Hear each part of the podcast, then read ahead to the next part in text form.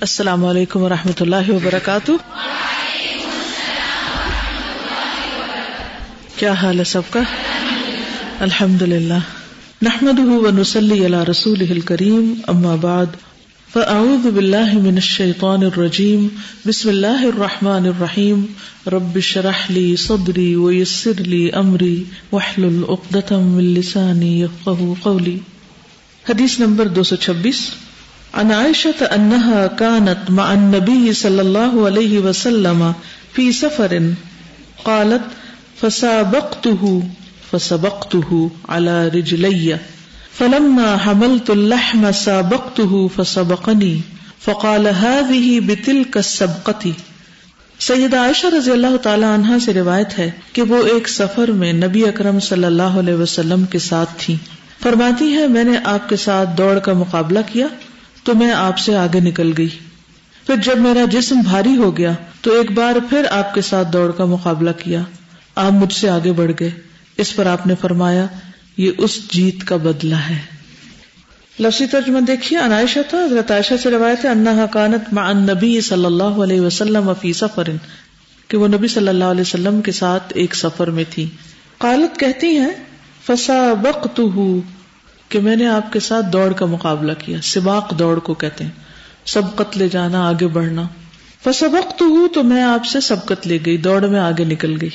اللہ رجلیہ، اپنے پاؤں پر یعنی پاؤں پہ دوڑی۔ فلما حمل تو لہما پھر جب میں نے گوشت اٹھا لیا یعنی جسم بھاری ہو گیا۔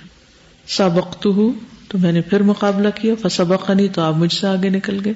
فقالا تو آپ نے فرمایا ہاں ہی یہ بتل کا، اس کا بدلا ہے اسبقتی دوڑ کا۔ اس سے کیا بات پتہ چلتی ہے کہ نبی صلی اللہ علیہ وسلم اللہ سبحان و تعالی کے خاص پیغمبر تھے، انسانوں میں سب سے معزز ہیں، بہت بڑے بلند مقام پر فائز ہیں۔ اللہ تعالیٰ نے آپ کا ذکر بلند کیا۔ ساری شان کے باوجود آپ ایک انسان بھی ہیں۔ باقی چیزیں سب انسان پلس ہیں، لیکن آپ انسان ہے اور انسانوں کے لیے ایک رہنما ہے، نمونہ ہے اور بہترین نمونہ ہے۔ اور پھر ہر اعتبار سے ایک نمونہ ہے، ایک شوہر کے اعتبار سے بھی، کہ ایک دیندار ریلیجس مائنڈیڈ شوہر کو کیسا ہونا چاہیے۔ عام طور پر ہم جب دین کی طرف آ جاتے ہیں تو ہم بہت ان نیچرل بھی ہونے لگتے ہیں۔ وہ چیزیں جن کو شریعت نے حرام نہیں قرار دیا، جن سے منع نہیں کیا، ان کو ہم اپنے اوپر حرام کر لیتے ہیں۔ اور یوں سمجھتے کہ بہت متقی پرہیزگار ہو گئے۔ تب کھیل کود، دوڑ، اور پھر یہ کہ بیوی کے ساتھ دوڑ کا مقابلہ، یہ این دین ہے۔ یہ دین سے باہر کی چیزیں نہیں ہے دین سے باہر کیا ہے؟ ہر وہ کام جو اللہ تعالیٰ کو ناراض کرے۔ تو شوہر بیوی کا ایک دوسرے سے ہیلدی کمپٹیشن کسی بھی فیلڈ میں، چاہے وہ اللہ رجلیہ ہو یا پھر کسی اور مقام پر ہو، اس میں کوئی حرج نہیں۔ کیونکہ اللہ تعالیٰ نے دونوں کو ہی الگ الگ نیکیاں کمانے کا موقع دے رکھا ہے۔ اور اس میں سے اگر ایک دوسرے کے مقابلے میں دوڑ میں آگے ہو تو اس میں دوسرے کے لیے کوئی ایب کی بات نہیں ہے۔ کبھی ایک شخص آگے نکل جاتا ہے، کبھی دوسرا آگے نکل جاتا ہے۔ تو جب دوڑ میں کوئی آگے نکل جائے تو اس پر نہ تو ناراض ہونا چاہیے اور نہ ہی رونا دھونا مچا دینا چاہیے، بالکل بچوں کی طرح۔ جب بھی اسکول کے کمپٹیشن ہوتے ہیں جب اسپیچ کمپٹیشن تھا اور پوئمس کا پوئٹری کا، اس کے بعد بھی جن بچوں کو انعام نہیں ملا، انہوں نے خوب رونا دھونا کیا۔ ابھی پچھلے ہفتے ریسیٹیشن کا کمپٹیشن تھا، تلاوت کا، اس میں قرآت کا. میں نے پوچھا، اس دفعہ تو نہیں کوئی رونا دھونا تھا کہتے نہیں بہت تھا. جن بچوں کو نہیں انعام ملا، کچھ بہت رو رہے تھے. تو میں نے کہا، بچے ہیں نا، اس لیے انہیں رونا ہے. آپ جتنا مرضی ان کو سمجھا لیں، لیکن ان کو رونا ہے. کیونکہ ان کی عمر ہے. ابھی ان کو وہ بات سمجھ نہیں آ سکتی. وہ ہار کو اینڈ آف دا ورلڈ سمجھتے ہیں اور سمجھتے سب کچھ ہی لٹ گیا، سب ختم ہو گیا. تو اس لیے وہ روتے ہیں. کچھ لوگ بڑے ہو کر بھی بچے ہی رہتے ہیں. ان کو اس بات سے قطن خوشی نہیں ہوتی کہ دوسرا آگے نکل جائے۔ اگر کوئی اور آگے نکل جائے تو اس میں نقصان کی کیا بات ہے؟ ہمارا کیا نقصان ہے؟ ہمیں یہ دیکھنا چاہیے کہ ہم کس چیز میں آگے نکل سکتے ہیں۔ اور جیسے پہلے بھی میں نے ارض کیا کہ انسانوں کی کمپنی کو، انسانوں کے ساتھ کو غنیمت جانیے۔ بہت جلد سب سے جدا ہو جانا ہے۔ پھر آپ اکیلے رہ لیجیے گا۔ کیونکہ دوسروں کے ساتھ رہنے میں مشکلات ہوتی ہیں۔ ایک دوسرے کو برداشت کرنا پڑتا ہے۔ لیکن اس کے ساتھ ساتھ خوشی بھی ہوتی۔ انسان انس سے نکلا یعنی ایک دوسرے کے ساتھ ہی انس ہوتا ہے۔ انسان کی طبیعت میں ہے، اس کی فطرت میں ہے کہ وہ سوشلائز کرے، دوسروں کے ساتھ مل جل کر رہے۔ لیکن جب ملے گا، جب برتن ٹکرائیں گے، مشکلات ہوں گی۔ کبھی کوئی آگے نکل جائے گا ہم سے، کبھی ہم کسی سے آگے نکل جائیں گے۔ تو دونوں طریقے سیکھنے پڑیں گے اگر ہم کسی سے آگے نکلے تو ہمارا رویہ کیا ہونا چاہیے؟ یہ بھی سیکھنے کی چیز ہے۔ اور اگر کوئی ہم سے آگے نکلے تو اس وقت ہمیں کیا کرنا چاہیے؟ جب ہم آگے نکلے تو کیا سوچنا چاہیے؟ کیسے بہیو کرنا چاہیے؟ اگر آپ کسی مقابلے میں جیت گئے ہیں تو کیسے بہیو کریں گے؟ ہاں من فضل ربی سے میرا کوئی کمال نہیں۔ اللہ نے اسباب مہیا کر دیا اور میں آگے نکل گیا۔ اور اگر پیچھے رہ جائے تو؟ تو بھی اللہ کا شکر ادا کیا کرے کہ اللہ تعالیٰ نے اس میں پیچھے رکھ کر مجھے سیکھنے کا موقع دیا۔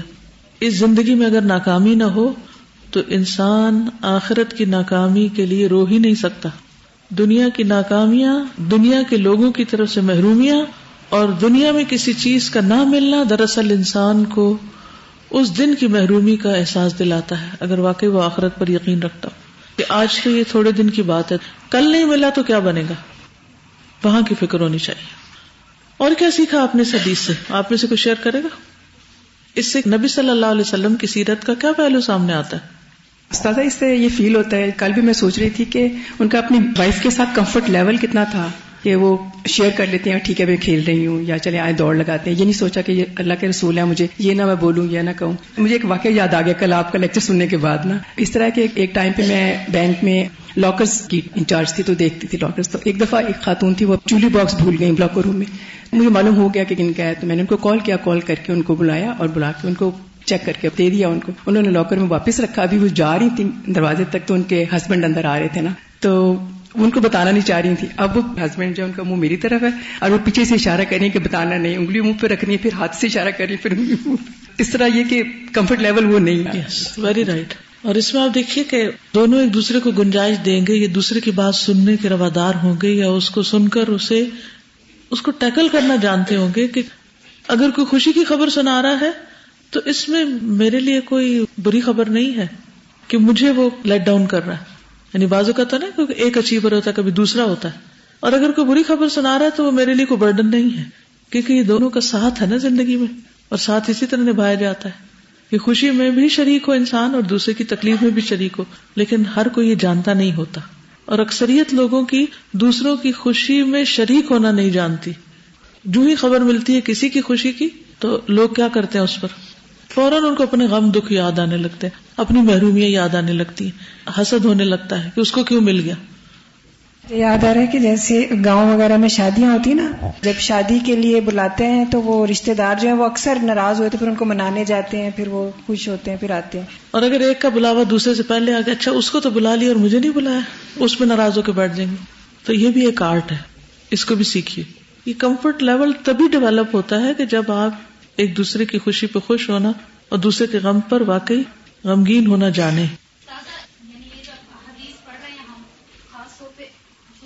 کے تعلقات اعتبار سے ہے۔ تو ایسے فیل ہوتا ہے کہ لائف جس کو ہم بالکل بلیک اینڈ وائٹ بنا دیتے ہیں خاص طور پہ دین میں آنے کے بعد۔ تو یہ تو فل آف کلرز ہے۔ اور دوسری چیز یہ کہ یہ جو ہار جیت کی بات ہے خاص طور پہ میاں بیوی میں تو میں نے تو یہ دیکھا ہے کہ اگر آپ اپنی ہار کو میاں بیوی کے درمیان میں بڑے معاملات ہوتے ہیں خوشی سے تسلیم کر لیں تو پھر ایک وقت آتا ہے کہ وہی ہسبینڈ جو ہے وہ اپنی ہار کو خوشی سے تسلیم کر لیتا ہے۔ اور صحت مند مقابلہ ہوتا ہے۔ اور پھر یہ محسوس کرایا جانا کہ آپ کی ہار میری ہار ہے اور آپ کی جیت میری جیت ہے اور میری جیت آپ کی جیت ہے اور میری ہار آپ کی ہار ہے۔ یہی تو پھر تعلق ہوتا ہے۔ وہ اس میں الگ الگ تھوڑی ہوتا ہے۔ اگر ایک کو عزت ملی ہے تو وہ ایک کی تھوڑی ہوتی ہے۔ وہ دونوں کی ہوتی ہے۔ تو اس میں جالسیز کا تو پھر مقام ہی نہیں رہتا۔ اگلی حدیث ان انس ابن مالک رضی اللہ عنہ قال اتن نبی صلی اللہ علیہ وسلم على بعد نسائه ومعهن ام سليم فقال، ويحك يا انجشت رويدك سوخا بالقوارير. رواه البخاري كتاب الادب. سیدنا انس بن مالک رضی اللہ عنہ سے روایت ہے کہ نبی اکرم صلی اللہ علیہ وسلم اپنی بعض عورتوں کے پاس آئے جو اونٹوں پر جا رہی تھی اور ام سلیم بھی ان کے ہمراہ تھی یعنی سفر میں تھے۔ آپ صلی اللہ علیہ وسلم نے فرمایا، افسوس ہے انجشا ان شیشوں کو آہستہ لے کر چلو۔ تو اس حدیث سے پتہ چلتا ہے کہ کس طرح نبی صلی اللہ علیہ وسلم کو اپنی ازواج کا اور خواتین کا خیال تھا کہ انہیں کوئی تکلیف نہ پہنچے۔ اصل محبت کیا ہوتی ہے؟ دوسرے کو تکلیف سے بچانا، دوسرے کی کیئر کرنا، خود تکلیف اٹھا کر دوسرے کو راحت پہنچانا۔ لیکن اب تو لگتا ہے محبت کا مفہوم ہی بدل گیا ہے۔ اور وہ کیا ہے؟ اگر محبت کرتے تو ساری ہماری تکلیف تم اٹھا لو۔ محبت کے نام پر دوسروں کو ستانا آج کل بہت عام ہو گیا۔ یہ طرز عمل بھی غلط ہے۔ اگر آپ کسی سے محبت کرتے ہیں تو اس کا یہ مطلب نہیں کہ آپ اس کو پریشان کریں، اس سے ناجائز مطالبات کریں، نہ اس کے آرام کا، نہ سکون کا، نہ کسی اور چیز کا خیال رکھے صرف اپنی پڑی ہو کہ ہمیں کیا ہو رہا ہے۔ ہر وقت اپنے قصے سنائے کہ ہم پہ یہ گزر رہی۔ اور بیکار قسم کی باتوں سے دوسروں کی سما خراشی کرے یعنی اکثر لوگوں کی زندگی میں کیا ہوتا ہے؟ کمپلینٹس ہوتی ہیں، ادھر کی ادھر کی۔ وہ جو انہیں ادھر ادھر ٹھیسیں لگی ہوتی ہیں، وہ ساری کیا چاہتے ہیں؟ جس سے محبت کرتے ہیں، اس کو سنا کے، اس کو بد مزہ کریں۔ یہ کس قسم کی محبت ہے؟ اس سے کبھی بھی کوئی محبت حاصل نہیں کر سکتا۔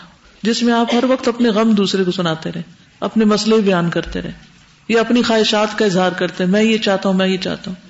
بھی آپ چاہتے ہوں گے، دوسرا تو نہیں چاہتا۔ محبت اس چیز کا نام ہے کہ دوسرے کی ضرورت کیا ہے، دوسرے کی خواہش کیا ہے، دوسرے کی چاہت کیا ہے۔ اور ہسبینڈ وائف کے ریلیشن شپ میں خاص طور پر محبت صرف آپ اس وقت ظاہر کر سکتے ہیں جب آپ دوسرے کی کیئر کریں۔ دوسرے کے بارے میں کنسرن ہو اس کی ضرورت کو سمجھے، نہ کہ اس کی ضرورت کو خود غرضی سمجھے۔ ویسے ہسبینڈ اگر اپنی وائف سے کچھ چاہتا ہے اور وائف کہ یہ بہت خود غرض ہے، اب بیوی کو اگر بھوک لگی ہے اور شوہر کہ بڑی خود غرض ہے، اس کو بھوک کیوں لگی؟ اور شوہر کی بھوک کچھ اور ہو سکتی، تو بیوی اس کو اگر نیگیٹو میننگ میں لیتی ہے تو کبھی محبت قائم نہیں رہ سکتی۔ اب دیکھیے پیچھے بھی حدیث پڑھی ہے نا کہ حضرت عائشہ نے کہا کہ میرے سر میں درد ہے تو آپ نے بتایا کہ میرے سر میں بھی درد ہے۔ وہ چاہے پہلے تھی یا اس درد کو سن کر ہوئی یا جو بھی تو دوسرا اگر تکلیف میں ہے تو اس تکلیف پر خوش نہیں ہونا۔ اس تکلیف پر تکلیف کا اظہار کرنا ہے۔ تب محبت کا اظہار ہوتا ہے۔ اب آپ دیکھیے کہ یہاں پر سفر ہے، سواری ہے۔ آپ نے دیکھا کہ جو اونٹوں کو لے جا رہا ہے، وہ تیز چلا رہا ہے اونٹ۔ اور اونٹ کی سواری اتنی آسان نہیں ہوتی۔ اونٹ کی ہر کل ٹیڑھی ہوتی ہے اور اس پر سوار ہو کر بھی انسان کی ہڈیاں ہل جاتی۔ اور اگر وہ تیز چل رہا ہو تو اور زیادہ جھٹکے تیزی سے لگیں گے تو انسان زیادہ مشکل میں پڑے گا۔ تو جب آپ نے دیکھا کہ خواتین سوار ہیں اونٹوں پر، تو جو اونٹ چلا رہا تھا انجشا آپ نے اس سے کہا وہ کا افسوس تجھ پر، یا انجشا رویدا کا سوقن آہستہ چلو۔ سوقن سیاقا ہوتا نا، چلانا۔ سائق، گاڑی کے ڈرائیور کو بھی کہتے تو آہستہ چلو رویدا کا نہیں، ٹھہرنا۔ بال قواریر قواریر کہتے ہیں شیشے کو، آئینے کو، اور شیشے کی بوتل کو بھی کہتے ہیں۔ عورتیں جو ہیں وہ شیشے کی طرح نازک ہوتی ہیں۔ اور ایک حقیقت ہے نا، شیشے پر اگر پانی بھی لگ جائے تو اس پر داغ پڑ جاتے ہیں۔ اور چھوٹی سی ٹھوکر لگ جائے تو اس میں کریک آ سکتا ہے، بال پڑ سکتا ہے۔ تو عورتوں کے مزاج، عورتوں کی جسمانی ساخت مردوں کے مقابلے میں نرم ہوتی ہے یا ڈیلیکیٹ ہوتی ہے، نازک ہوتی ہے۔ شوہر کو ویسے بھی اللہ سبحان تعالیٰ نے قبام بنایا ہے۔ وہ پروٹیکٹر ہے خاندان کا۔ تو اس کو ایسی چیزوں کا خیال رکھنا چاہیے کہ میری بیوی کو کس چیز پر تکلیف ہو رہی نہ کہ ڈرائیونگ وہ ایسی ریش کرے کہ جس میں ہر تھوڑی دیر کے بعد ایسی سخت بریک لگائے کہ اس کی کمر دوری ہو کر رہ جائے۔ کیونکہ مرد تو اسٹرانگ ہوتے ہیں۔ ان کو بعض اوقات گاڑیوں کے دھکے کچھ نہیں کہتے۔ لیکن عورتیں ہر مہینے ایک مشکل سے گزر رہی ہیں۔ کبھی پریگنینسی میں گزر رہی ہیں، کبھی پریگنینسی کے بعد ڈلیوری کے بعد کی مشکل میں ہے تو فزیکلی ڈیلیکیٹ ہے تو خواہ اونٹ کی سواری ہو یا پھر کار کی ہو، ان سب میں خیال رکھنا ضروری ہے۔ ورنہ کیا ہے کہ ایسے جھٹکے اور ایسی تکلیف سے جب ایک عورت گزرتی ہے اور وہ دیکھتی ہے کہ اس کے شوہر کو کوئی پرواہ نہیں، تو یہ چیز نفرت پیدا کرتی ہے دل میں۔ تو نبی صلی اللہ علیہ وسلم اس مزاج کو سمجھتے تھے۔ اللہ سبحان و تعالیٰ نے یہ حکمت عطا کی تھی۔ اس لیے آپ نے فوراً انٹرفیئر کیا اور ڈرائیور کو کہا کہ تم ایسے نہیں چلا سکتے۔ تو بڑا سبق کیا ہے اس حدیث میں؟ دوسروں کی کیئر کرنا۔ دوسروں کی ضرورت کا خیال رکھنا، دوسرے کی تکلیف کو محسوس کرنا، دوسرے کی ضرورت کو سمجھنا اور اس کو پورا کرنا۔ وہ خود کو کمپلین بھی نہیں کر رہی تھی، لیکن آپ نے خود ہی احساس کیا۔ اگلی حدیث ان انس ابن مالک انه اقبل هو وابو طلحه مع النبي صلی اللہ علیہ وسلم ومع النبي صلی اللہ علیہ وسلم صفیہ مردفها على راحلته فلما كانوا ببعد الطريق عثرت الناقة، فسرع النبي صلى الله عليه وسلم والمرأة، وأن أبا طلحة قال، أحسب اقتحم عن بعيره، فأتى رسول الله صلى الله عليه وسلم، فقال، يا نبي الله، جعلني الله فداك، هل أصابك من شيء؟ قال، لا، ولكن عليك بالمرأة، فألقى أبو طلحة ثوبه على وجهه، فقصد قصدها، فألقى ثوبه عليها فقامت المرأة فشد لهما على راحلتهما فركبا. رواه البخاري سیدنا انس بن مالک رضی اللہ عنہ سے روایت ہے کہ وہ اور ابو طلحہ رضی اللہ عنہ نبی کریم صلی اللہ علیہ وسلم کے ساتھ مدینہ منورہ کے لیے روانہ ہوئے. ام المومنین سیدہ صفیہ رضی اللہ عنہا نبی کریم صلی اللہ علیہ وسلم کے ساتھ سواری پر آپ کے پیچھے بیٹھی ہوئی تھی۔ راستے میں ایک جگہ اونٹنی کا پاؤں پھسل گیا۔ اور نبی کریم صلی اللہ علیہ وسلم اور ام المومنین نیچے گر گئے۔ انس کہتے ہیں کہ میرے خیال میں ابو طلحہ نے تقریباً اپنے آپ کو سواری سے گرا دیا یعنی فوراً اترے۔ اور فوراً رسول اللہ صلی اللہ علیہ وسلم کی خدمت میں حاضر ہوئے اور عرض کیا، اے اللہ کے نبی صلی اللہ علیہ وسلم، اللہ مجھے آپ پر قربان کرے۔ کیا آپ کو کوئی چوٹ تو نہیں آئی؟ نبی صلی اللہ علیہ وسلم نے فرمایا، نہیں۔ البتہ عورت کی طرف دھیان کرو۔ چنانچہ ابو طلحہ نے اپنے چہرے پر کپڑا ڈال لیا اور ام المومنین کی طرف بڑھے۔ پھر اپنا کپڑا ان کے اوپر ڈال دیا۔ اس کے بعد وہ کھڑی ہو گئی ابو طلحہ نے پالان کی سواری کو دونوں کے لیے مضبوطی سے باندھا تو نبی صلی اللہ علیہ وسلم اور ام المومنین اس پر سوار ہو گئے۔ اس سے بھی پتا چلتا ہے کہ نبی صلی اللہ علیہ وسلم نے این اس وقت جبکہ آپ بھی گرے تھے، آپ کو بھی چوٹ لگی تھی۔ تو اپنی چوٹ سہ کر فوراً بیوی کی طرف توجہ کی۔ اور ہمیں ہر وقت اپنی پڑی رہتی۔ ہے کہ ہم پہ کیا گزر رہی۔ ہے اور یہ پڑی بھی اس لیے رہتی ہے کہ آپ دوسروں کی پرواہ نہیں کرتے، دوسروں کی فکر نہیں کرتے۔ جس دن آپ نے دوسروں کے لیے جینا شروع کر دیا، اس دن آپ کی اپنی تکلیفیں چلی جائیں گی۔ اور اکثر لوگ اس اصول کو بھول جاتے ہیں، یہ یاد نہیں رکھتے۔ وہ اپنے لیے جینا چاہتے ہیں، صرف اپنے مسائل کے حل کے لیے فکر مند ہوتے ہیں۔ اور وہ کبھی بھی حل نہیں ہو سکتے ان کے، کبھی بھی۔ کیونکہ وہ خود غرض لوگ ہیں، جو صرف اپنی ذات کے لیے جینا جانتے ہیں۔ ان کی مشکلات کبھی حل نہیں ہو سکتی، چاہے وہ زمانے بھر کو بلیم کرے ان کی مشکلات کب حل ہوگی جب وہ دوسروں کی مشکلات کو دیکھیں گے، ان کے لیے کچھ کریں گے۔ جب وہ دوسروں کی تکلیف آسان کرنے کی فکر کریں گے۔ اور بعض اوقات بڑے بڑے امتحان آتے ہیں۔ اور طویل عرصے کے لیے آپ کو دوسروں کی خدمت کرنی پڑتی ہے۔ جب جا کر آپ دوسروں کا دل جیت سکتے ہیں۔ ہم کیا چاہتے ہیں؟ جنت کی طرح دنیا میں بھی ہر چیز راحت و آرام کی ہو، بنی بنائی ہو ریڈی میڈ ہو۔ ہمیں خود کچھ نہ کرنا پڑے۔ تو اس سے کبھی بھی راحت اور سکون نہیں مل سکتا۔ جو سمجھتا ہے کہ اس کی زندگی میں بڑے مسائل ہیں، وہ اٹھے اور دوسروں کے مسائل حل کرنے کی فکر کرے۔ اگر آپ غمگین ہیں تو جائیے، کسی غمگین کا دل بہلائیے۔ پھر آپ کو اپنا غم بھول جائے گا۔ آپ کو اپنا غم ہلکا لگے گا۔ لیکن اگر آپ صرف اپنے ہی غم کو لے کے بیٹھے رہے، تو سوائے رونے آہوں سسکیوں اور ڈپریشن کے کچھ نہیں حاصل ہوگا آپ کو۔ اور کبھی بھی آپ اس دلدل سے نکل نہیں سکتے۔ اپنی ذات کے خول سے باہر آئیے۔ اور دیکھیے آپ سے زیادہ کتنے لوگ دکھی اور آپ سے زیادہ کتنے لوگ آپ کی مدد کے محتاج ہیں اور نبی صلی اللہ علیہ وسلم کی سنت بھی یہی ہم کتنی بار ایسے کریں گے کہ ہمیں چوٹ لگی اور دوسرے کو لگے تو اپنی بھول کے دوسرے کی ٹھیک کرنے لگ جائیں اور دوسرے کی فکر میں لگ جائیں۔ ہم تو اپنے ہی ہاتھ پہ پٹی باندھ کے ہر ایک کو دکھاتے پھریں یہ دیکھو چوٹ لگی چوٹ لگی چوٹ لگی۔ جب تک سب کو نہ سنا بیٹھے، چین ہی نہیں آئے گا ان کو۔ ہر ایک کی ہمدردیاں لینا، اس کو سنا، اس کو سنا، اس کو سنا۔ کب تک ہمدردیاں لیتے رہیں گے؟ کس قدر گھٹیا عادت اور ہم سمجھتے ہیں ہم مسئلے سنا سنا کے شاید ان کو کم کر رہے ہیں۔ حالانکہ کیا ہوتا ہے؟ اتنے ہی اور بڑھ جاتے ہیں۔ کیونکہ سارا وقت اسی الجھاؤ میں پڑے ہوئے نا۔ کوئی تعمیری کام کرے اس کی بھی تعمیر آ جائے گی۔ جو اپنے آپ کو نہیں سلجھا سکتے، کسی اور کام میں لگے، وہاں سے اللہ آپ کو سکھائے گا۔ اس حدیث کی تھوڑی ڈیٹیل دیکھ لیتے ہیں۔ ان انس ابن مالک، انس بن مالک روایت کرتے ہیں۔ نبی صلی اللہ علیہ وسلم کے خادم تھے، ہر جگہ آپ کے ساتھ ہوتے تھے۔ ان اقبال ہوا و ابو طلحہ تھا مان نبی صلی اللہ علیہ وسلم، کہ وہ اور ابو طلحہ نبی صلی اللہ علیہ وسلم کے ساتھ آئے یعنی ساتھ روانہ ہوئے، سفر میں آپ کے ساتھ تھے، یہ مطلب ہے۔ وہ مان نبی صلی اللہ علیہ وسلم صفیت اور نبی صلی اللہ علیہ وسلم کے ساتھ اس دفعہ حضرت صفیہ تھی پچھلے سفر میں ہم دیکھتے حضرت عائشہ تھی جہاں وہ دوڑ کا مقابلہ ہوا تھا۔ اب اس سفر میں حضرت صفیہ ساتھ تھی مردفا اللہ راہل ہی راہلا کہتے ہیں سواری کو۔ اور مردفا ردیف سے ہے، جو پیچھے بیٹھا ہوتا ہے۔ تو وہ آپ کے پیچھے بیٹھی ہوئی تھی۔ فلم کانو بباد طریقی پھر جب وہ باز رستے پر جا رہے تھے آسارت ناقتو اونٹنی پھسل گئی، کوئی چیز آگے آ گئی، سلپ کر گئی، گر گئی۔ فسر نبی صلی اللہ علیہ وسلم ولمر آتو تو گرا دیے گئے نیچے نبی صلی اللہ علیہ وسلم اور خاتون۔ یعنی دونوں نیچے گرا دی گئے۔ سرا کا مطلب ہے پچھاڑ دیے گئے، نیچے آ گرے وہ ان ابا طلحہ تھا اور ابو طلحہ کالا کہتے ہیں، انس احسب میں سمجھتا ہوں اقتحمان بیری ہی کہ وہ اپنے اونٹ سے گر گئے۔ وہ کیوں گر گئے؟ ساتھ ہی انہوں نے کیوں گرا دیا خود کو؟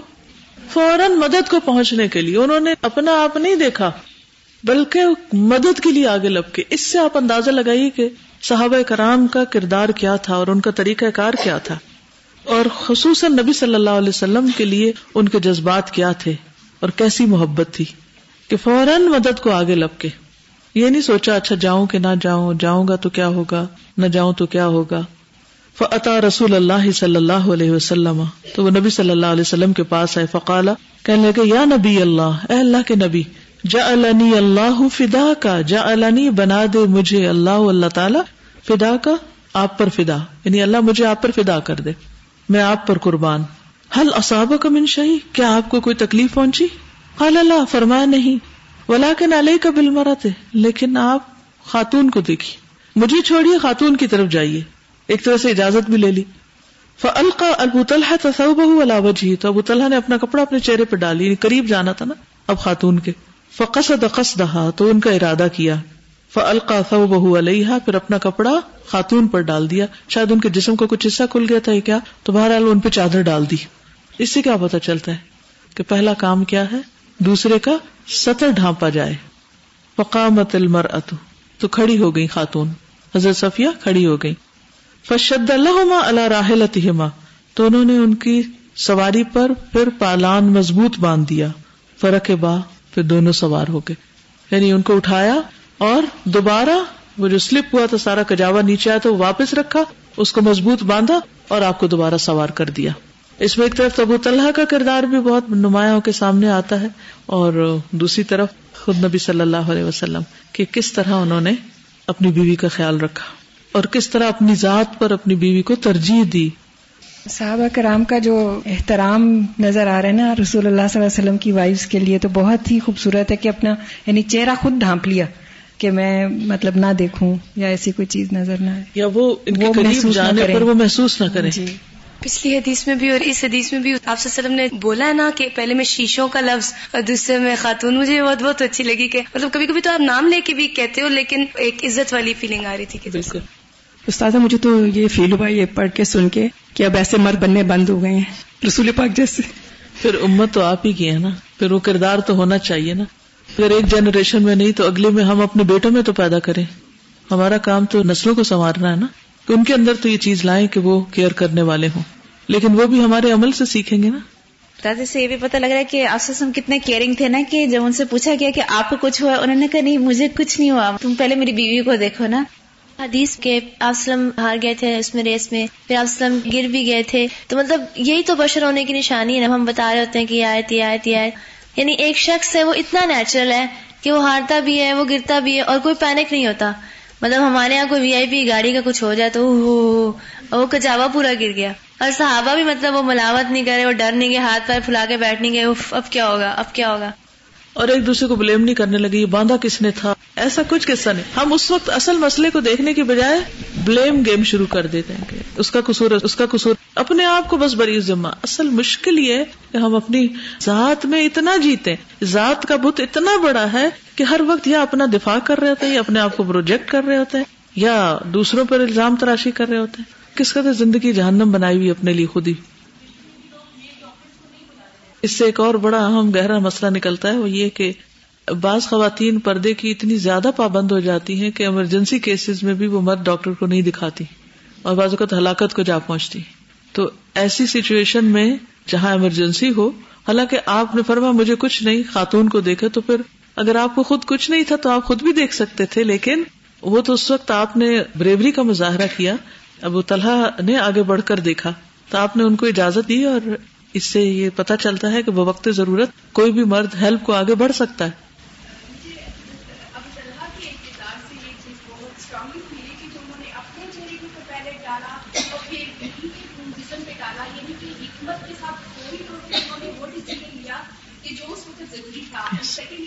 جیسے آج بھی ہم سن رہے تھے کہ action are more louder than word تو انہوں نے اپنے ایکشن سے بھی وہ فوراً ثابت کر دیا جو اگر وہ آنکھیں بند کرتے یا ادھر ادھر دیکھتے تو شاید وہ اچھی طرح سے کام نہیں کر سکتے بالکل۔ حضرت انس ساتھ پوری رپورٹنگ کر رہے ہیں کیا ہو رہا ہے؟ اور وہ صرف حدیث بیان کرتے ہیں خود آگے نہیں بڑھتے ہیں چھوٹے تھے نا ویسے بھی ابھی۔ چلیے آگے چلتے۔ ان عائشہ رضی اللہ عنہا قالت قال لی رسول اللہ صلی اللہ علیہ وسلم انی لعالم اذا كنت انی راضیتا و اذا كنت علی غضبا قالت، فقلت من این تعرف ذلك؟ فقال اما اذا كنت عني راضیتا فانك تقولين لا ورب محمد. واذا كنت علي غضبا قلت لا ورب ابراهيم قالت، قلت اجل والله يا رسول الله ما اهجر الا اسمك. رواه البخاري کتاب النکاح سیدہ عائشہ رضی اللہ عنہا سے روایت ہے کہ رسول اللہ صلی اللہ علیہ وسلم نے مجھ سے فرمایا، میں جان لیتا ہوں جب تم مجھ سے خوش ہوتی ہو اور جب تم مجھ سے ناراض ہوتی ہو۔ میں نے پوچھا، آپ کیسے جان لیتے ہیں؟ آپ نے فرمایا، جب تم مجھ سے خوش ہوتی ہو تو کہتی ہو، نہیں، محمد کے رب کی قسم صلی اللہ علیہ وسلم۔ اور جب تم مجھ سے ناراض ہوتی ہو تو کہتی ہو، نہیں، ابراہیم کے رب کی قسم۔ سیدہ عائشہ کہتی ہیں، میں نے کہا، بے شک آپ سچ کہتے ہیں۔ اللہ کی قسم، اے اللہ کے رسول صلی اللہ علیہ وسلم، غصے میں صرف آپ کا نام زبان سے نہیں لیتی یعنی دل سے محبت نہیں چاہتی صرف اوپر اوپر سے کر رہی ہوتی۔ اس سے یہ پتا چلتا ہے کہ نبی صلی اللہ علیہ وسلم بھی حضرت عائشہ کے مزاج کو کس قدر سمجھتے تھے کہ گفتگو میں کہاں ٹون چینج ہو جاتی ہے، کہاں الفاظ تبدیل ہو جاتے۔ یہ صرف وہی بتا سکتا ہے جو دوسرے شخص میں گہری دلچسپی رکھتا ہو اور اس کی ساری چیزیں اس کو معلوم ہو یہ نہیں کہ ویسے ساتھ رہ رہے ہیں، لیکن ایک دوسرے کی عادتوں کا کچھ پتا نہیں کہ الفاظ میں تبدیلی کب آتی اور مزاج میں کب آتی۔ خوشی کب ہوتی ہے اور غم کب ہوتا ہے؟ کیونکہ جب تک کسی کا مزاج سمجھنا ہے اس سے ڈیلنگ بھی مشکل ہوتی اور پھر جب سمجھ ہی نہیں تو ڈیل کرتے تو الٹا ہی کر جاتے ہیں۔ وہ پہلے سے بھی معاملہ بگڑ جاتا ہے۔ لفظی ترج میں دیکھیے انائشہ رضی اللہ تعالی عنہ قالت، حضرت عائشہ کہتی ہیں، قال علی رسول اللہ، فرمایا مجھ سے رسول اللہ صلی اللہ علیہ وسلم نے، انی لعالم بے شک میں خوب جانتا ہوں عالم زیادہ جانتا ہوں، اچھی طرح پتا ہے مجھے۔ اذا کنتی انی راضیتن، کہ تم کب مجھ سے راضی ہوتی ہو؟ وہ اذا کنتی علیہ غضبا، اور جب تم مجھ پر ناراض ہوتی ہو، مجھے وہ بھی سمجھ آ جاتی۔ اب اس میں بھی آپ یہ نہیں کہتے کہ تمہیں نہیں پتا میں کب خوش ہوتا ہوں، کب ناراض ہوتا ہوں، بلکہ پھر دوسرے میں انٹرسٹ ہے کہ آپ کی خوشی اور آپ کا غصہ مجھے اچھی طرح سمجھ میں آ جاتا ہے۔ یعنی میں تمہاری اتنی کیئر کرتا ہوں۔ قالت فقل تو کہنے لگی، میں نے کہا، من اہین تعریف ازالے کا یہ آپ کو کہاں سے پتا چلتا ہے؟ انہیں بھی انٹرسٹ ہوا، بات کو مزید بڑھا فقالا، تو فرمایا، اما اذا کنتی انی رادیتن، جب تم مجھ سے راضی ہوتی ہو ان کی تقولی نہ تو تم کہتی ہو، لا، نہیں وہ رب محمد محمد صلی اللہ علیہ وسلم کے رب کی قسم، واؤ یہاں قسم کے لیے۔ وہ اذا کنتی علیہ غذبہ اور جب تم مجھ پر ناراض ہوتی۔ غذبہ جو ہے، یہ غزبان سے ہے۔ یعنی مبالغ کا سیگا کلتی تو تم کہتی اللہ و رب ابراہیم، قسم ہے ابراہیم کے رب کی یعنی میرا نام نہیں لیتی۔ قالت، کہتی ہے کل تو اجل، بالکل ٹھیک کہا آپ نے۔ و اللہ یا رسول اللہ، قسم ہے اللہ کی اللہ کے رسول۔ میں احجرو نہیں میں چھوڑتی السمک مگر آپ کا نام۔ یعنی محبت نہیں کرنا چھوڑ دیتی یا تعلق ختم نہیں ہوتا، صرف نام لینا چھوڑتی۔ تو اس سے کیا پتا چلتا ہے کہ ہسبینڈ وائف کے درمیان چھوٹی موٹی مس انڈرسٹینڈنگ کو غلط فہمی، کیونکہ انسان ہے نا، تو کہیں نہ کہیں کوئی ناراضگی کی بات بھی ضرور ہوگی۔ اور وہ بھی اس لیے ہوتی ہے کہ پھر پہلے سے زیادہ محبت پیدا ہو جائے۔ تو وہ سب بھی چلتا تھا اور پھر اس کو بھی سمجھا جاتا تھا۔ اتنی انڈرسٹینڈنگ اصل میں اچھی ریلیشن شپ اچھی انڈرسٹینڈنگ سے ہی پیدا ہوتے۔ اور اچھی انڈرسٹینڈنگ دوسرے میں دلچسپی لینے سے آتی۔ جو لوگ صرف اپنی ذات میں دلچسپی رکھتے ہیں وہ دوسروں کو کبھی بھی نہیں سمجھ سکتے اور جب وہ دوسروں کو سمجھتے نہیں تو ان کے ساتھ صحیح معاملہ بھی نہیں کر سکتے پھر وہ بہت سے لڑائی جھگڑے فتنے فساد اور آپس کی کمپلینٹس اور اختلافات اور یہ سب باتیں صرف اس وقت ہوتی ہیں جب لوگ صرف یہ دیکھتے ہیں کہ مجھے کیا اچھا لگا اور مجھے کیا پسند نہیں اور میری مرضی کے خلاف کچھ کیوں ہو گیا جب وہ دوسروں کے اندر دلچسپی لینے لگیں گے تو ان کو اچھی طرح سمجھ آئے گا کہ دوسرے کو کوئی بات کیوں نہیں سمجھ آ رہی تو وہ دوبارہ سمجھانے کی کوشش کرے گا اور اس سے پھر جھگڑے فساد نہیں ہوں گے۔ تو اصل سبق مجھے تو ہر حدیث میں ایک ہی مل رہا ہے کہ اگر چاہتے ہیں کہ تعلقات اچھے ہوں، خاص دواجی یا دوسرے، تو اپنی ذات کے خول سے باہر آ جائیں۔ سب سے اچھے تعلق ہو جائیں۔ ہمارے وہ کمپلین کرتے ہیں، ہماری امی ہمیں اچھا نہیں سمجھتی، ماں محبت نہیں کرتی، بہن نہیں کرتی۔ دنیا میں کوئی مجھ سے محبت نہیں کرتا۔ کبھی آپ نے سوچا کہ آپ کی وہ کون سی خامیاں ہیں جس کی وجہ سے لوگ آپ سے بھاگتے ہیں، آپ کو دیکھنا بھی نہیں چاہتے؟ کیونکہ آپ صرف اپنی ذات کے اندر جیتے ہیں۔ کہ آپ کو صرف یہ پتا کہ آپ کو کیا چاہیے۔ آپ کو یہ نہیں پتا دوسرے کو کیا چاہیے کہ میں اس کے لیے وہ بن کے دکھاؤں۔ بعض اوقات ہسبینڈ وائف میں لڑائی کس لیے ہو جاتی؟ کہ آپ نے مجھے توجہ نہیں دی، آپ فلاں کو زیادہ توجہ دے رہے تھے۔ کبھی آپ نے سوچا کہ ایسا کیوں ہوا؟ دوسرے کو کیوں توجہ زیادہ ملی؟ وہ کون سے گٹس تھے اس میں جو اسے توجہ مل گئی اور آپ کو وہاں نہ ملی؟ وہ کمی تو اپنے اندر ہوتی، کمزوری اپنے اندر ہوتی۔ لیکن ہم اس کو دور کرنے کی کوئی کوشش نہیں کرتے۔ اپنے اندر وہ قابلیت نہیں پیدا کرتے۔ ہم صرف بلیم کرنا جانتے ہیں کہ جی اس کے اندر یہ کمی ہے، اس لیے اس کو مجھ پر کیوں ترجیح دے دی؟ خواہ وہ بہن ہو یا کوئی اور عورت ہو یا کچھ بھی ہو۔ تو دیکھنا یہ چاہیے کہ آخر شوہر اس کی طرف کیوں مائل ہو رہا ہے؟ وہ کون سی چیز ہے جو اس کو اس کی طرف لے جا رہی ہے اور مجھ میں وہ نہیں؟ جی یعنی کہ حضرت عائشہ غصے میں بھی ایسے الفاظ نہیں استعمال کرتی تھی کہ جو حد سے بڑے ہوئے ہوں یا اللہ تعالیٰ کو ناراض کرنے والے ہوں۔ اور یہ بھی ہے کہ ہسبینڈ وائف کے بیچ میں جو غصہ ہوتا ہے یا اچھے ریلیشن شپ میں اگر کوئی ناراضگی ہوتی ہے تو اس کو حلق سے نیچے نہیں جانا چاہیے، اندر دل تک نہیں جانا چاہیے، دل میں وہ محبت باقی رہنی چاہیے اور جہاں کو مس انڈرسٹینڈنگ ہو، وہاں ایک دوسرے سے دور کر لینی چاہیے، ایک دوسرے کو وضاحت کر دینی چاہیے۔ جو چیز دل کے اندر چلی جاتی ہے، پھر وہ فتنے کا باعث بن جاتی۔ اس حدیث سے نبی صلی اللہ علیہ وسلم کا کتنا پیارا کردار سامنے آ رہا ہے کہ ان کے اوپر امت کی کتنی بھاری ذمہ داری تھی، کتنے چیلنجز تھے۔ وہ چاہتے تو جیسے عام آدمیوں کی طرح کہہ سکتے تھے کہ میرے پاس تو فرصت ہی نہیں ہے۔ وہ وہ ڈیپ ریلیشن شپ میں جاتے تھے، جھانکتے تھے اور اہمیت دیتے تھے اپنی۔ بہت اچھا پوائنٹ کہیں کسی بھی کیس میں آپ کو یہ نظر نہیں آئے گا کہ آپ یہ معذرتیں کر رہے ہو میرے پاس ٹائم نہیں تمہارے لیے۔ اتنی مصروفیات کے باوجود بھی آپ ازواج کے لیے کس قدر وقت نکالتے تھے۔ اور یہاں آج ایک بیوی کے مطالبے اور فرمائشیں پوری کرنی ممکن نہیں ہوتی۔ اگلی حدیث ہے انائشہ قالت افتقت النبی صلی اللہ علیہ وسلم ذات لیلۃ فظننت انه ذهب الى بعض نسائه، فتحسست ثم رجعت۔ فإذا هو راكع أو ساجد يقول سبحانك وبحمدك لا إله إلا أنت فقلت بأبي أنت وأمي إني لفي شأن وإنك لفي آخر۔ رواه مسلم، کتاب الصلاة سید عائشہ رضی اللہ تعالی عنہا سے روایت ہے، فرماتی ہے کہ ایک رات میں نے رسول اللہ صلی اللہ علیہ وسلم کو اپنے پاس نہ پایا، تو میں سمجھی شاید آپ کسی اور بیوی کے پاس گئے۔ فوراً گمان۔ پھر میں نے آپ کو تلاش کیا اور واپس لوٹی۔ تو آپ رکو یا سجدے میں تھے اور فرما رہے تھے سبحان کا بحمد لا الہ الا انت۔ میں نے کہا، میرے ماں باپ آپ پر قربان، میں دوسرے خیال میں تھی اور آپ کس حال میں ہے یہ ہوتا ہے انسان۔ اور اچھا انسان کون سا ہے؟ جو اپنی غلطی دیکھ لے اور پھر اعتراف بھی کر لے اور پوری دنیا کے سامنے اعتراف کر لے۔ یعنی حضرت عائشہ کی یہ حدیث سب کے سامنے خود اپنے بارے میں بتا رہی ہے کہ میں غلطی پر تھی۔ آج کون اپنی غلطی تسلیم کرتا ہے؟ جسٹیفائی کریں گے۔ نہیں، میں نے اس لیے سوچا تھا کیونکہ وہ تھے نہیں۔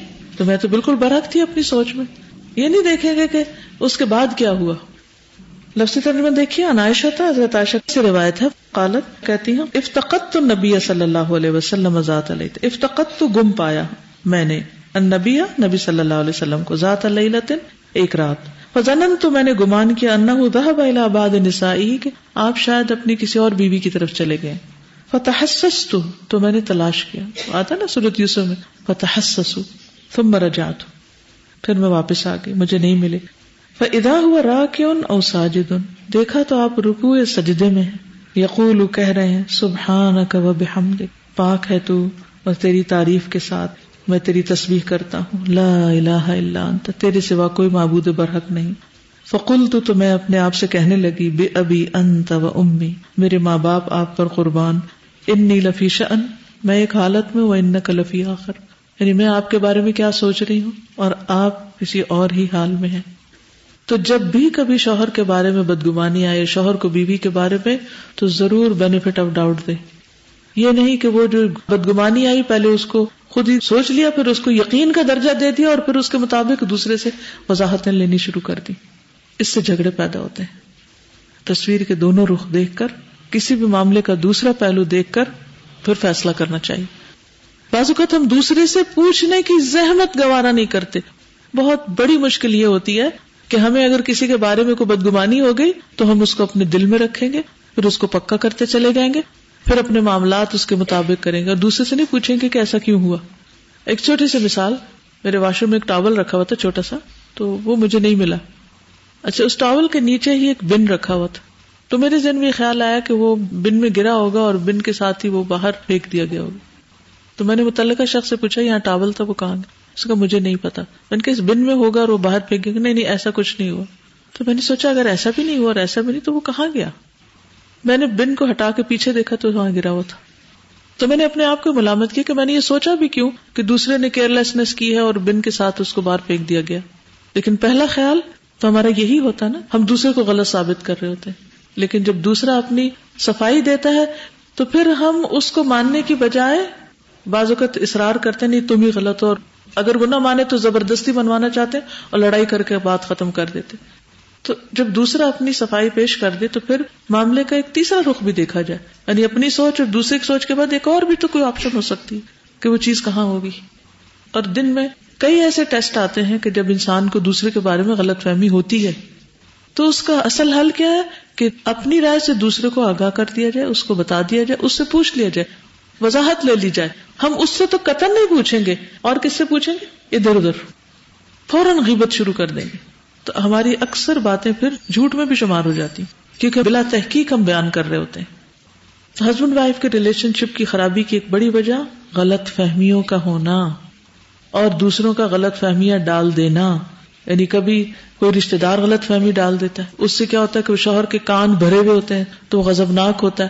اب اس کے غزب سے ہم بھی غزبناک ہو جاتے اس کی بجائے کیا کرنا چاہیے؟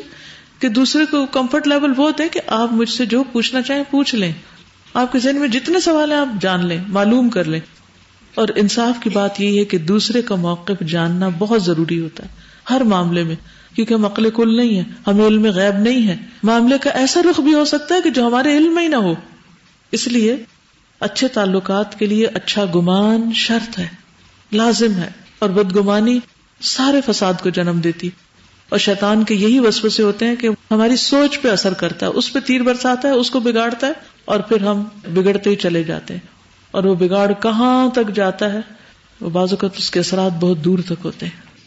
اسی لیے استاذہ جن ہسبینڈ اینڈ وائف کی ڈائریکٹ کمیونیکیشن اسٹرانگ ہوتی ہے اتنی ہی زیادہ ان کی relationship strong very right اچھا بازو کا ہو سکتا ہے کہ آپ بات کرنا چاہتے ہو لیکن دوسرا آپ کو موقع نہ دے تو اس کے لیے بھی تھوڑا صبر کر لیجیے اور جب بات کرے تو ری ری کر کے نہیں، یا صرف اعتراض کے انداز میں نہیں، اس کو ایک بالکل نیوٹرل وے میں، نیچرل وے میں بیان کرنے کی کوشش کرے کہ اس معاملے میں مسئلہ ہی اللہ تعالیٰ مومن کو ایسی فراست بھی دیتا ہے۔ اگر آپ کے اندر تقوا ہوگا نا، اللہ کا ڈر ہوگا، اور آپ کسی کے خلاف بات نہیں کر رہے ہوں گے، بس اپنا موقف بیان کر رہے ہوں گے، تو وہ دوسرے کو سمجھ بھی آ جاتا ہے۔ جب آپ اعتراض کے انداز میں یا صرف ایک نفرت کے انداز میں دوسرے کی تصویر کشی کر رہے ہوتے ہیں تو پھر اس میں مشکل ہوتی ہے۔ مثلاً ساس کے خلاف۔ کبھی بھی کوئی عورت کیوں نہیں سوچتی کہ وہ اپنے شوہر کو جب اس کی ماں کی بات کر رہی ہوتی تو وہ کتنا بڑا غلط کام کر رہی ہوتی۔ کیونکہ شوہر کی وہ ماں ہے اور ماں کچھ بھی ہو وہ ماں ہوتی ہے۔ آپ اپنی ماں کے بارے میں سوچیں۔ چاہے وہ غلط ہو، کیا آپ اس کو غلط قرار دیں گے؟ نہیں دے سکتے۔ تو شوہروں کو مجبور نہ کریں ان کی ماؤں کے بارے میں بری باتیں کر کے، آپ کی اتنی قیمت گھٹتی جائے گی۔ اگر کچھ وضاحت کرنی بھی پڑے تو اچھے انداز میں احترام سے بات شروع کر کے، خواہ وہ دوسری عورت غلط ہی کیوں نہ ہو۔ اس طریقے کو سیکھیے۔ آخر داوانا الحمد للہ رب العالمین۔ سبحان اللہ و بحمد کا اشد اللہ اللہ اللہ انت استخر کا و اطوب السلام علیکم و رحمۃ اللہ وبرکاتہ۔